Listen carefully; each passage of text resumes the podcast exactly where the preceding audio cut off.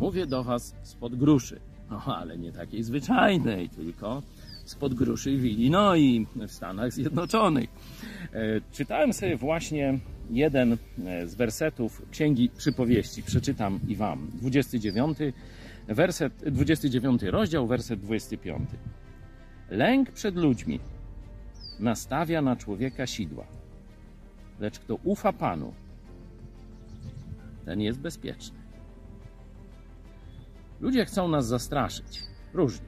Ciebie, mnie, mnie procesami, groźbami śmierci i różne takie rzeczy. Twojej sytuacji do końca nie znam, ale na pewno też odczuwasz niekiedy strach. Wiesz, że twoi wrogowie czy jacyś tam inni ludzie próbują na ciebie wpłynąć, żebyś czegoś nie robił albo żebyś coś robił właśnie trochę ze strachu.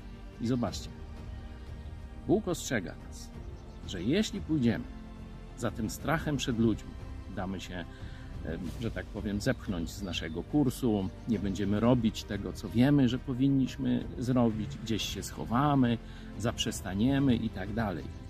To Bóg to opisuje jako wpadnięcie w sidła.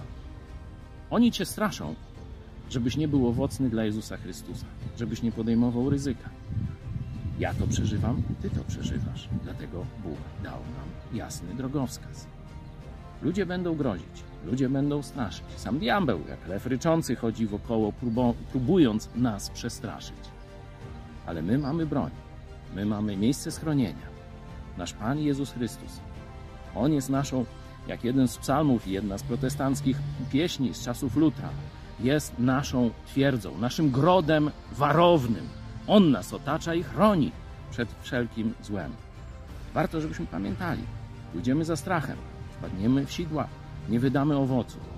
Pójdziemy za Jezusem, w Jego ochronie, w Jego bezpieczeństwie. Zwyciężymy i wydamy owoc. Wybór jest prosty. Słowo Boże jest jasne.